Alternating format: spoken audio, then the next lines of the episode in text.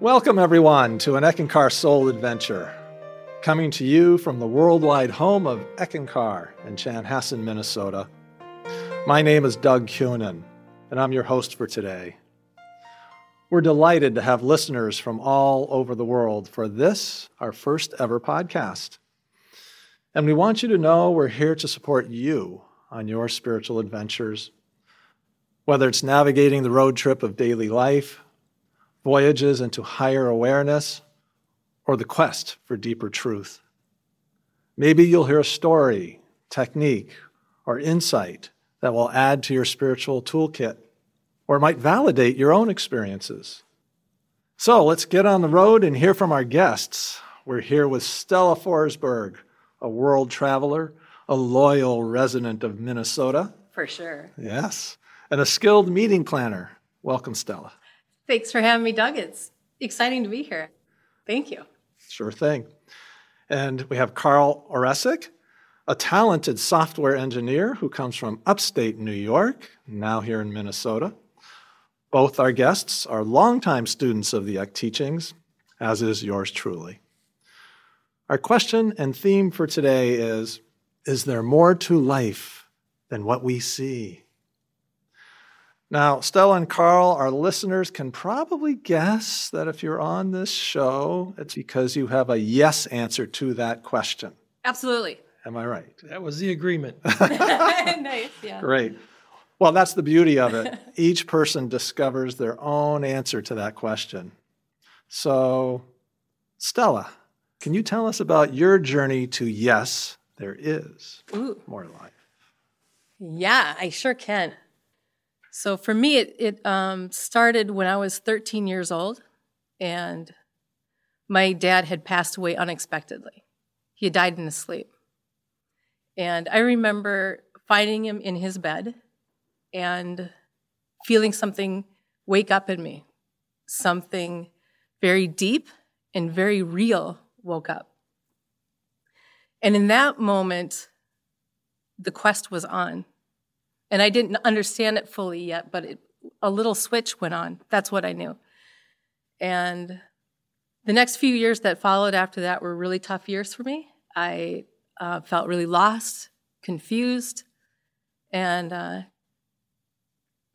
it was hard for me to engage in daily life. I'll say that. I used to be, um, at, before that, before my dad died, I was really just engaged with my friends in school and sports. And the moment that something woke up in me, um, all of that took the back seat. And there was this call that I needed to know more.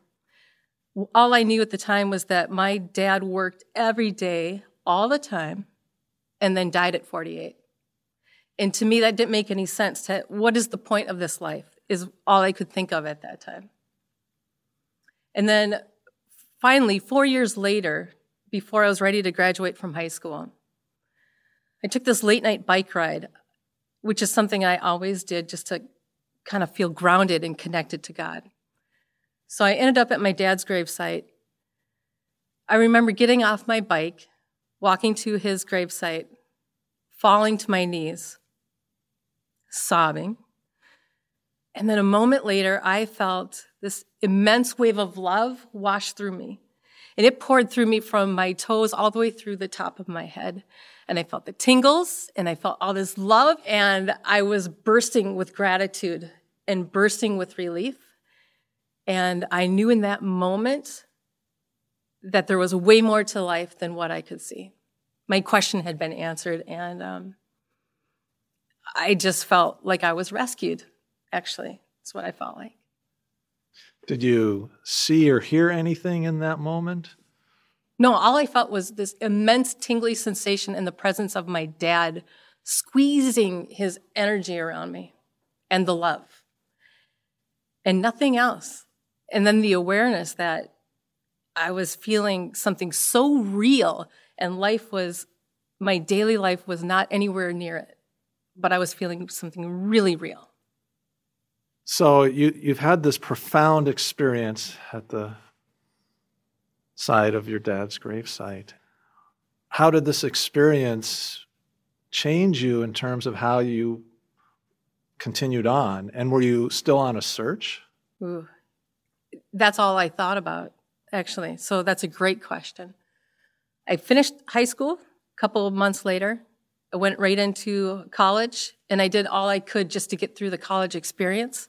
I knew that was something I needed to do. But throughout the entire time, I still felt deep within me this yearning, this call that the moment I had true freedom, I was going to start seeking proactively, I was going to start seeking truth. I was going to figure out who I am, what I'm doing here.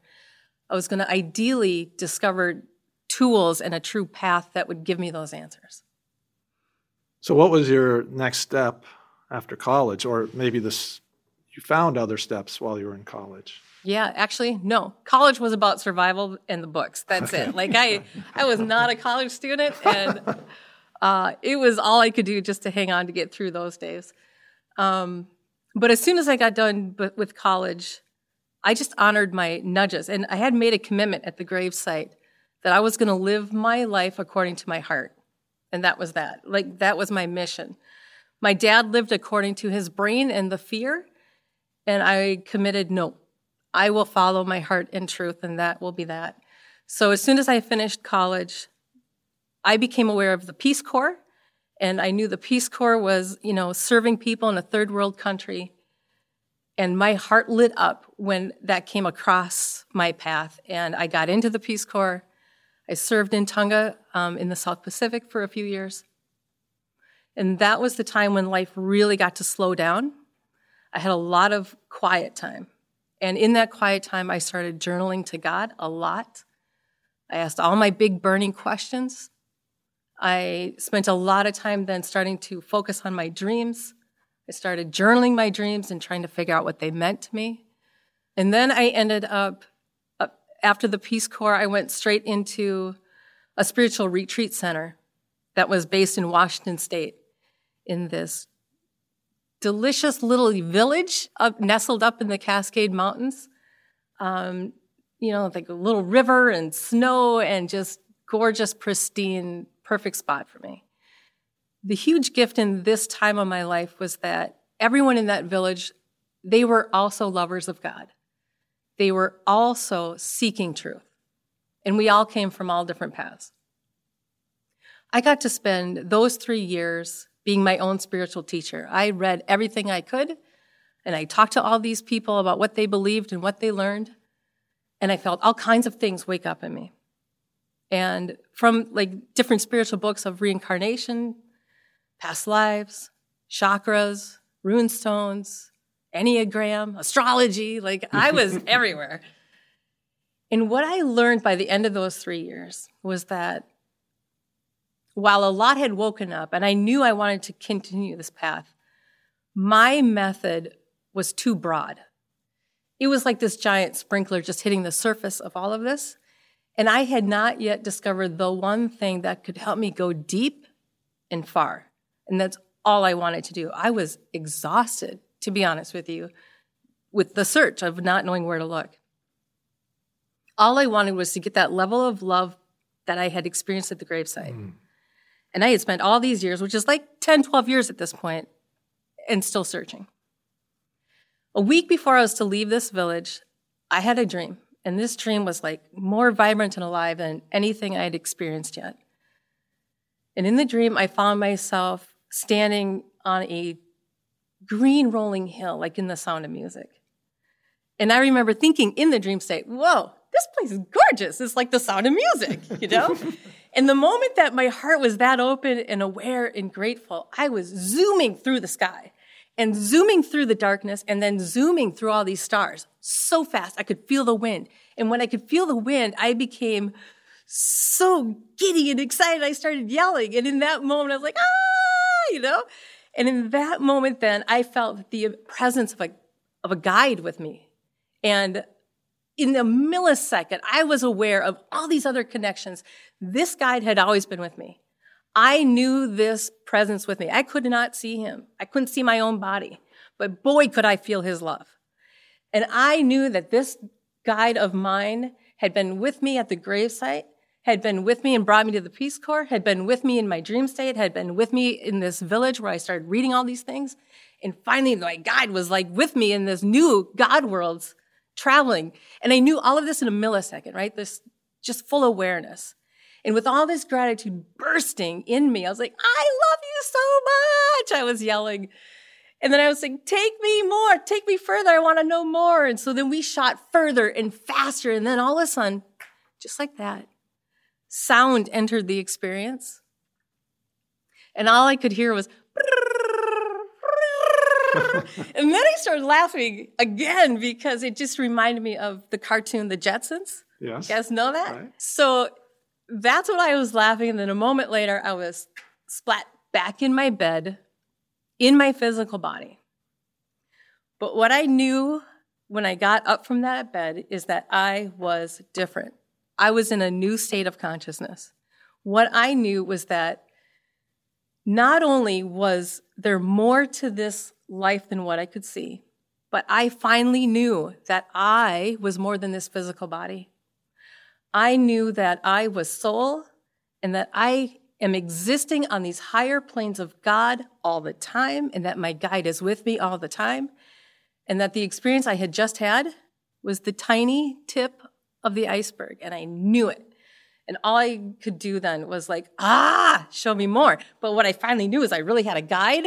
So a week after I le- had that experience, I was back in Minnesota living with my mom. She was my transition place. And at that time, I was looking for my next spiritual step. So that's what I was writing to God all the time. Just, I need a spiritual teacher. And while at her house, at my mom's house, I went through a local magazine and there was this advertisement that jumped out at me. And it was like, hey, free dream workshop over at the Temple of Eckankar. And I saw that and I was like, my heart opened up and I knew exactly I was going to that free dream workshop. The temple was across the street from my mom's house. So, like, that's crazy. Even I noticed that level of coincidence. Like, I'm going there. So I drove into the parking lot for the class. And honestly, the moment I drove into the parking lot, I felt this level of love and just calm, peace, relaxation pour through me, and excitement all at the same time. I knew I was home. I had found my spiritual home. I knew it in the parking lot. I got into the temple, and in this class, there were like 15 or 20 people. And everyone was sharing their experience with dreams and past lives. And I was like, oh my gosh, I love these people. These are my people. I understand what they're saying. I shared with them my dream that I had had just the week prior. And these people understood what I experienced. They got it. And I learned that night that what I had experienced was a soul travel experience. It was beyond dreaming. I also learned that night that my inner guide was actually the Mahanta, the living Eck Master of Eckankar. These guys gave me all these answers, and I felt all these things starting connecting inside me. And, and that was that. Like I had my teacher, I had my path, and the clarity was like, like nothing I had ever expected. Wow. Yeah, man. I worked hard for that, I but I got you, there. You did. Yeah. Now, a pivotal part is and was a spiritual guide. People might be wondering, well, how does that work? Does everyone already have a spiritual guide? I'm going to say yes. Okay. I can't prove that to anybody else. But Okay.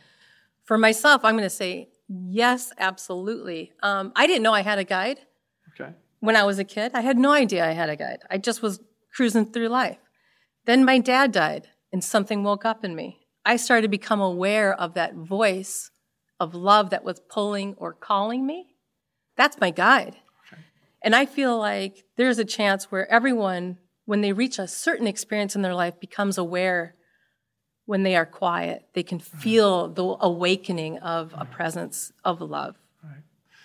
Also, our listeners may be wondering about the Mahanta, the living Eck Master. So, by way of background to that, uh, in every era, there's a primary teacher for the Eck path who's known as the Mahanta, the living Eck Master. And today, this is Sri Harold Klemp. And his mission is simply to awaken the God knowledge that's already within us. He's the leader of a long line of spiritual adepts stretching throughout history, touching every culture of the world. And these adepts are known as the Eck masters.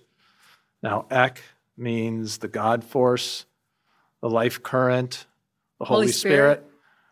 It's divine love and action coming into our life. And we've touched on some elements of it in your story of uh, hearing and seeing qualities, the light and sound happens frequently, and we're going to be diving into that a little bit. They're just simply masters of life, and they always respect the freedom of others and won't enter into their personal life without definite permission. That's actually a lot how I experienced it. So when I was a kid, as I mentioned, I had no idea I had a guide. I had the experience with my dad. I felt something wake up. It was at that moment, though, that I remember starting to ask God for help. Up until then, I hadn't asked God for help. It wasn't on my brain, it wasn't in my heart. I didn't need it. But at that moment, I started asking for help, and that's when I started really getting in tune with nudges and being guided Right. that call of soul. And then after I found Eckankar, that just became, I became way more aware of how to ask for help and bring myself closer to my guide. That's that conscious co-workership, which which points to the very definition of Eckankar, which means co-worker with God. So it's that conscious, creative co-workership with the divine element that really propels us forward to the deeper discoveries that await us. Carl, you've had some deep discoveries too in finding that there's more to life than what we see. Yeah. Can you share us share with us your journey? Yeah. Um, it's interesting. There's similarities between Stella's experience and mine. Certain certain common themes that run through this, which is really interesting. For me, it was who am I and why am I here? And it's strange that you would think that that question would bother a six year old, but it was about the time we started religious instruction. I mean, I started learning about soul and heaven and hell and all this good stuff. But also, it got me thinking. You know, we were told that you have a soul. That's how we were taught. You have a soul. But then in my six year old brain, I'm thinking, but if I have a soul, then what am I? I'm worried about me. What's this thing that has a soul here, you know? Good question. then it got me thinking. I'm there like, well, I don't remember who or what I was before like a year or two ago, like maybe age five or four. And then I was like, okay, did I exist before my earliest memories? And then I fast forward, I, I know about death now. Well, what's going to happen to me after I die? Am I going to just go poof? You know, so I was in between a hard, hard place and a rock, you know, and in the middle, where's the meaning now in the middle? If I didn't exist before I was born and nothing's going to happen, I'm going to disappear when I die, what's the point of the middle? So I made a conscious decision at that time. I was going to suppress this thought, these lines of questions, because there were, I was just going to, there was no good end to it. You know, I have to, I have to be a kid and have fun. So I made this conscious decision, you know, just be normal. Be you know, normal. be normal. So life went on, and I had what I would call a few spiritual experiences, you know, between like say age six and eighteen, uh, kind of subtle things, you know, like, uh, oh, you know, get this nudge when I was like when I was like seven years old or so. I was with my buddy, and we I got this nudge to start digging in some gravel between these garages in our back alley, just totally random. I found ten shiny pennies, brand new pennies. Oh my gosh. Oh my gosh, it was like they weren't even tarnished. Can you dig over at my house? Yeah. Nice. I dig all the time now. There's always gold. You just have to know where to dig for it. That's amazing. So, you know, there was that. There was this one time I was humming to myself. You know, I was bored. I was just kind of humming, you know, and and I noticed if I hummed a certain way, it would make my whole head resonate. You know, if you, the whole the bone structure and stuff. And I'm doing this, I'm playing around and I'm doing it. And then I just did it for like two or three minutes. And then I just kind of stopped. And then it was like, it was kind of being lifted up in this kind of Mm. fizzy area, this fizzy light. Mm. And it really felt good. I really liked being there. But I could only stay there for like 10 seconds. And I came back down like a like a balloon kind of falling back to earth. And I made note of that. I said, that is really interesting. I was probably about 12 or 13 at that time. I said, that's interesting. I have to figure out how to get back to this place, you know. So file that away. It's, it goes in the back burner, way in the back burner. But something dramatic happened when I was uh, a senior in high school. I was in study hall, and my friend in front of me had this book, and it was called Journeys Out of the Body by Robert Monroe. And I saw that title, Out of the Body, and it was like a lightning bolt hit me. It brought back my original age six quest to find out what I really was, what this soul is. And I insisted that he loan me the book after he was done, and he agreed. That evening or the next day, my attention, this was on my attention now, this out of the body, out of the body. I you know, was tired after after school, and I'd sometimes just stretch out on the easy chair, and the TV was on. My sister was watching TV in the room. She's my older sister, and I stretched out on the uh, on the easy chair, and I kind of got in between sleep and wakefulness, and this sound entered the top of my head, and it just kind of filled my entire being, and it was like if you've ever been to Niagara Falls and been on the Maid of the Mist yeah. And you hear that roaring sound, mm. and it's like you could feel it right in your bones and you could hear it. It was going through me like electric current. Wow. Or like being uh, near the exhaust of a jet engine on, you know, on the runway, idling, that kind of whirring, powerful sound. And I found that I loved being in this state. It was like I was in heaven. It was um, it was an ecstasy. And the more I put my attention and love into this sound, the stronger it got. And I got carried into it. And as I got too far into it, I get kind of scared, you know, and I, I kind of like withdraw my attention from it and it would let me go back down kind of into my body again. It was kind of going out of my body and back in my body. And this lasted for like two or three minutes. And it just kind of died down on its own. And while I was in that state, it was like this this power, this freedom, this love. It was all combined, and it, I knew at that moment that whatever I was, I was part of whatever this sound was, whatever this energy was, whatever this life force was. And from that point on, it basically answered my question uh, Who am I? I knew I was connected to something divine. Right. And I had the experience for myself it was firsthand. No one could take it away from me. And Love it. yeah. Yeah. So what do you do after that? Well, it's like, okay, I, I, come back in the body. My sister's over there watching TV. You know, life as normal was not going to continue. Is like amazing. And um, big worlds happen with are existing within us. Oh yes, yes. So fast forward another year, I go to college. I'm reading lots of books on how to get out of the body and what's this all mean. Very few references on sound, on sound current, and things like that. And uh, in the school newspaper, it was called the Daily Collegian, I remember. In the editorial section, there was this debate going back and forth of whose vision of heaven was the true vision. And then this one person wrote in and said, I'm a member of Eckankar, or I practice Eckankar and I practice the spiritual exercises of Eck. I have seen the various levels of heaven firsthand. And I suggest if you would like to find out for yourself, to look up the books of Eckankar. Wow, that's what I'm looking for. I'm looking for a way how this works, how to get out of the body, how to connect with the sound again, this great place. So I found the books in the library at the school. And I read the books, and this was like a user's manual to the universe and beyond. It talked all about the sound current, and there were various sounds on different planes you could experience. There was soul travel, there was intuition, there was a spiritual hierarchy, there was um, you name it. It explained everything. And when you mentioned spiritual planes, oh yeah, can you just share a brief description or explanation of what that might mean? What it means is that there are these different dimensions that live within us, and they reach all the way from this physical world that we live in day to day, and they reach all the way back to where God comes from.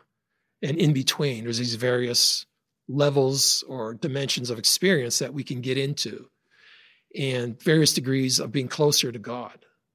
So it talked all about these different experiences and about spiritual guides and it names some of these spiritual guides. So I tried these spiritual exercises, and I tried one in particular, and I was doing some singing a, a word, one, of these uh, ancient names for God. It was a chant. So I laid down to, to, to go to bed, and immediately as I fell asleep, then I saw an image of this man. He had this red robe on and this black beard, and he had his arms crossed in front of him. He was just in my spiritual vision, right between my eyes, kind of where I was looking out in my vision. And he was just looking at me for about two or three seconds, and then he disappeared. It was interesting. I later found out his name was Rebazar Tarzs. He's a spiritual traveler, uh, one of the spiritual guides of Eckankar, one of these Eck masters. And so I woke up, you know, I got out of bed. I said, well, I'm all up now. You know, I'm all, my heart's beating and stuff. So I might as well go to the bathroom or something like that. You know, so I walk out of bed, I go to the bathroom. And when I'm in the bathroom, I notice everything has this luminescence glow to it. And I said, I'm out of the body. Oh. Said, oh my gosh. So I walk back and I think, what am I going to do now? And so I walk back into the kitchen, my dream body, my out of the body body. And I said, I'll just go flying. I got this idea. So I, I, see the window and I aim for the window and I reach my arms out and I fly through the window and I'm above town. I'm looking at all the rooftops. This is a starry night. And this sense of freedom and, and said, wow, I'm like not part of the body anymore. I'm totally separate from the body. You know, the body isn't who we truly are. So it was like building on my earlier experience with the sound. And uh, this experience lasted a few moments, and I came back in the body. So I tried some more things with the books. I was working on my own at this point with just the books and what was in there and these spiritual exercises. And I wasn't really making the good progress that I was wanting to. I was kind of stuck in a rut. And it was frustrating. And it was at some point where I was uh, on the road in the car and I drove by an Eckankar center and it caught my attention. I called them up. I figured out their phone number. I said, Why are you there? I couldn't understand why there had to be a building with Eckankar on it because I thought everything was in the books and everything was inside in these inner worlds. And they said with membership, there's these personal discourses. And with membership, there's initiations hooked up with the sound current and things like that. And all of a sudden, it made sense to me. This is what I needed. I needed this connection with the teacher. I, I was looking for, like you still, I was looking yeah. for a teacher, but it just never clicked with me. So I had to have this other experience first. So I'm trying to do it on my own entirely.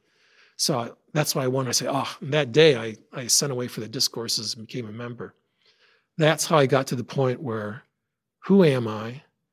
And the other part was, why am I here? And through the teachings of Eckankar, I learned our whole purpose of being here is to be uh, vehicles for God's love and the freedom and the joy and the liberation to be able to, to just live your life and not have to worry about where I came from, what's going to happen after I die. It helps to know soul is eternal. Yes. And that's a big step. That's a big step. And it's just not this life. And of course, we live many lives as souls being continually refined and polished. And in our lives, we face major challenges, as we all have. And those are there for a reason.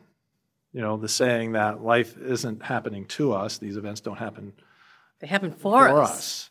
Yeah. And on that theme, if if life is for us and we have the joyful experiences, but we also have all these also painful or challenging experiences, how do they get there? How how do those for us experiences, whether to the human eyes they're good or bad, get there? Good question. I'll just articulate that we, as in I, soul, am happy to have these experiences. but I, my lower body, Stella, am not always happy to have certain experiences. Exactly. Because they're not always physically easy or emotionally awesome. You know, sometimes they're quite challenging emotionally. What I have loved and come to learn is that just even the way I'm talking right now, I guess, is that I have finally learned to understand that I'm soul, and I have different bodies, and I love seeing myself in these different bodies. So I, soul, I'm eternal. I am divine love. I'm connected with the highest, truest source of knowledge, of knowing. And as I move through the lower worlds, which is the lower planes, like you were talking about earlier, Carl, um, these planes of vibration, of consciousness, they each carry a different vibration. And um, the lowest is this physical plane, and it's got a pretty dense vibration, and we have a physical body to hang out here. And I have loved learning the distinction between a physical body that I can see and feel, and the next body, my emotional body that lives on the astral plane. So I know when my emotions are taken over, and then going up a little higher in vibration to the causal plane where all my memories are. And I love that these ECK teachings have taught me how to recognize where my state of consciousness mm. is at any given moment. And that's the adventure, right? That's part of the soul adventure for me. And Eckankar is amazing at giving me tools to give me structure because my lower bodies, my brain really wants that structure. That soul perspective really gives us an ability to see the overview of all the patterns. Yes. And when we're caught in one of these conflict, situations or difficult experiences, if we're able to rise in the soul consciousness, we see more of the purpose and the reason for these things happening. Something I have loved in this life is I started out in the poor me version, like poor me, like this is happening. I am I have no ability to change anything. Poor me. And that perspective that you just described is amazing at changing my attitude and my my viewpoint and my ability in a millisecond like just going from like wow actually i caused this to happen because of my little attitude over there. I was being judgmental or whatever. And a millisecond later i can see the spiritual opportunity in it and i can say thank you. I get it. I wasn't in divine love in that moment and i can shift i can take responsibility so you both have been on a, a, a long journey, many experiences, and these began when you were younger. One of the questions is you can have these peak experiences. You both have described these amazing peak experiences. And people naturally want to be able to have that more than just once a lifetime or once every 20 years. So, what are some of the tools you've used in keeping the journey going so you're always unfolding and not just staying static with the memory of something that happened in the past? I like to think of it as like um, like we're going to a spiritual gym. You talk about the ability to tap into this this pool of wisdom or spiritual uh, light and sound and this source of love. When you're in a situation that you really have to draw on this to work something out in the moment the spiritual exercises you know what i do is i try to do them every day for 20 minutes or so. And what i'm doing is i'm tapping into this source of love. You put the work in you put the effort in uh, every day a little bit. And as things come up during the day as problems come up as relationships you know you're in the middle of some sort of relationship. And basically we're trying to like i said give and receive love. It keeps the channel open. It keeps the channel to creativity open. And so with that creativity you can do anything in life right? But you want to have it available in the moment. I think what i love most is the day to day that higher vibration just way of being and letting the surprises happen in such unique, unexpected ways. So for me, I like Carl. Um, I do start my day every day with a spiritual exercise, but truly, first thing I wake up, I write down my dreams. Okay. That's just a practice. And then I do a spiritual exercise and I sing the word HU. And when I'm doing that, I am aligning myself, my consciousness with that, the word HU, this source of divine love at this highest vibration. And when I'm doing the spiritual exercise, I'm just allowing my imagination to travel, to explore, to have a good time, to learn what it needs to learn. And after 20, 30 minutes, I'm done. I can feel myself kind of wrapping it up. And I and then I start my day. But before I start my day and actually get dressed and do all that, I just have a practice that I love doing, which is asking my inner guide to point out one moment in the day where I get to be of love in some way. Just an unexpected little way where I can bring love to someone in some kind of way. And then I go about my day. And I stay alert somewhere in the back of my mind. I'm looking for it. And that puts some fun, adventure in it. Setting a goal, creative goal for the yeah, day. it's this co- I just love the little dance, the little conversation that happens between me and my inner guide. And to me, that keeps the warm fire um, lit all the time in me. And it also keeps the vibration of fun and wonderment happening just in my daily stuff. Now, Stella, you mentioned the HU, which is an ancient mantra and a sacred sound and forms the basis of a lot of the spiritual exercises in ECK. And the HU is something anyone can try from any path of religion. Couple weeks ago, you each, when you were talking about the spiritual exercises, you talked about how it builds in spiritual muscle memory. And I personally have found that for me, that one of the spiritual muscles is the spiritual eye, often known as the third eye. But the spiritual eye, which helps us see life more clearly through all these complex layers of life that you've both talked about. And, Yeah. the HU expands that. And we begin to see these invisible laws of life that are working behind the scenes for everyone. They're laws of life. And how the HU can help us to see new spiritual colors and dimensions. And we thought we'd give you a, a sample of this HU chant or HU song. It's, it's just a carrier of love between soul and the divine. You can get a chance to hear it, maybe try it out on your own, just to get the feel of it. So we're going to run a short audio clip of Sri Harold Klemp. He's the spiritual leader of Eckankar, as we noted earlier. And in this clip, he's giving a HU exercise to an audience of seekers and spiritual students at an international Eckankar seminar. And you'll get to hear a portion of a group HU chant with thousands of people singing it. So here we go. Make yourself comfortable if you're a guest here and not familiar with us or our ways, that's fine. Just sit and be comfortable if nothing else. But when you shut your eyes, look into the center here, spiritual eye area, sometimes called third eye. When you sing HU, know that this is one of the most sacred names for God. Sing it with love and with reverence and look for the light. Listen for the sound. You may or may not have anything tonight. I'd be very surprised if you did. But just to show you how to practice it and do it on your own. It'll give you the spiritual insight that other people wish they had, but it doesn't come overnight. You have to develop this like any other skill. So let's begin with you. I'd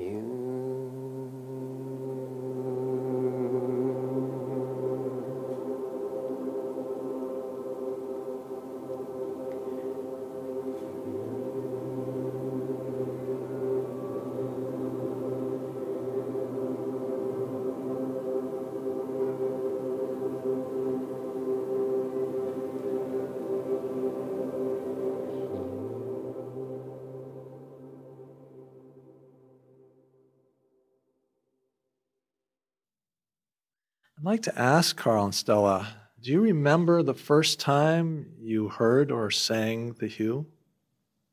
I do. I You do. Okay. Yes. Um, for me, it was after I had found Eckankar from that dream class. So I had heard it in the class.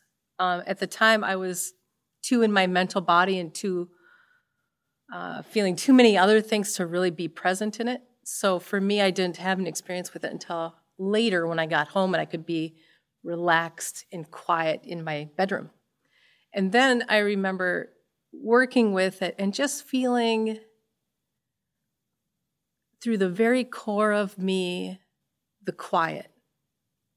And outside was very noisy, you know, like my head, my brain, it's noisy. It's got a lot of energy that moves through it. And I'm aware of it as I go through my day. But at the very core of me, I became very aware during that first HU of the quiet sense, this stream of love, the peace, and that called to me. And it's like the, the iris of the eye that opens. That's what it felt like. And then the noise of the outside started getting further away. And my heart started to open up toward it.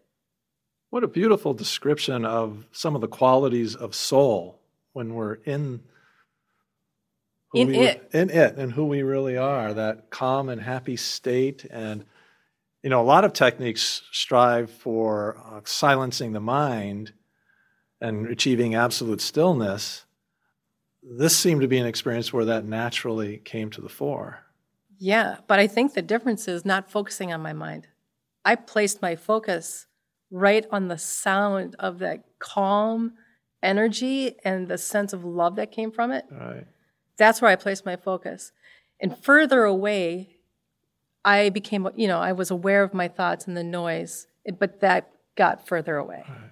great carl I think actually the first time I practiced the HU was when I told of my experience as a boy humming to himself and finding a sound that really felt good and resonated. I you might say stumbled upon the HU, hmm. which right. is interesting because it's something inherent in our in our atoms that it responds to. Never heard of anything like that. I never heard of chanting or anything like that. I grew up in a small town. We didn't have books on the on yoga or anything like that in our Yeah, yeah. Yeah. So I just think it's it was amazing that our our actual being, the actual fiber of our being, of our even our physical body, down to that level, responds to this name of God. Yeah, it's, Good. it's said that the True. HU is uh, the sound behind all sounds, and it's just part of that natural language of, of living and being. So uh, recently, within the past few weeks, uh, I went to the doctor uh, for a regular checkup, and I pull into the parking lot, and just over a couple spaces down, I noticed a license plate on a car that said HRT N S O L. Cute.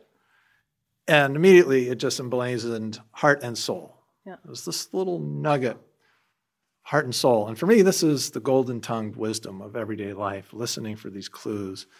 And at the moment I, I wondered, oh, what's going to happen today? How am I going to how am I going to apply heart and soul? So I went into the doctor. I came out with a clean bill of health. Everything's great. So I get my car and I'm on the freeway and I see a car up ahead. It's the same, it's the heart and soul car up ahead of me.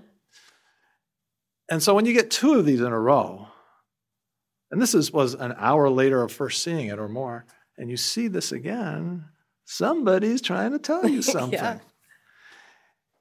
And I asked Divine Spirit, show me what I need to learn from this. I went through the rest of my day, nothing completely lit up. And at a certain point, I got behind schedule and I needed to get to a meeting about this podcast. And because of a mix up between my wife and I, I had to park somewhere I don't normally park. And I'm, uh oh, I'm getting minutes behind here. I got to rush in there. And as I got out of my car, it was right next to a pine tree. And I heard a bird singing in the tree. And it was the most beautiful notes. And I had this inner nudge just slow down. You're moving too fast. Just listen. And this bird was singing with ecstatic joy these notes Mhm. Of bird symphony that just went into me in a deep way. It was, it was going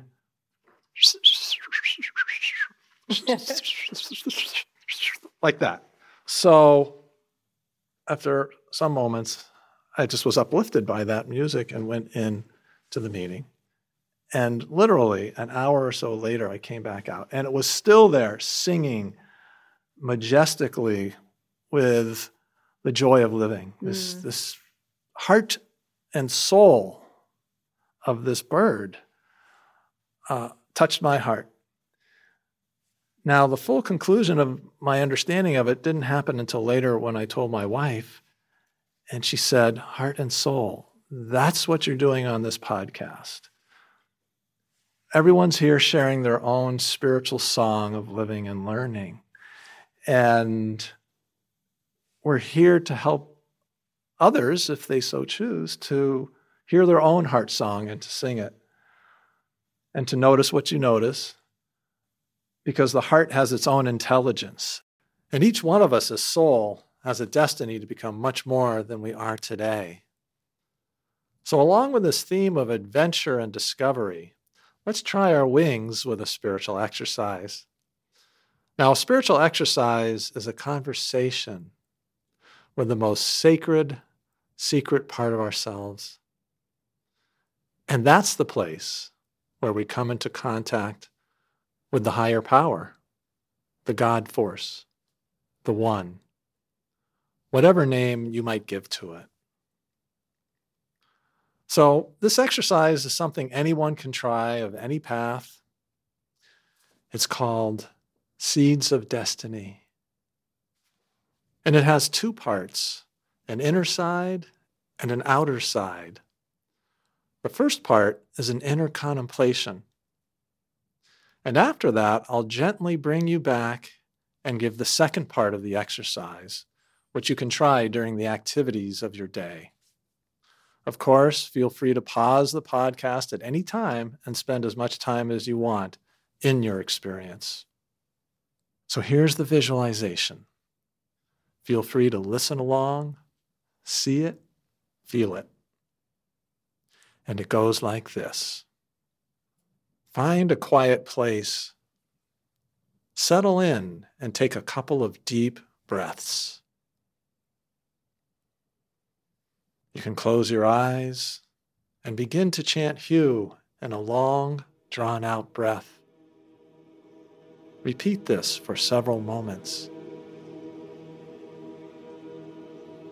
As you do this, imagine seeing the light of God as a huge golden sun pouring its warmth into your life. Imagine the seeds of your spiritual destiny opening to this light and taking form in your daily life.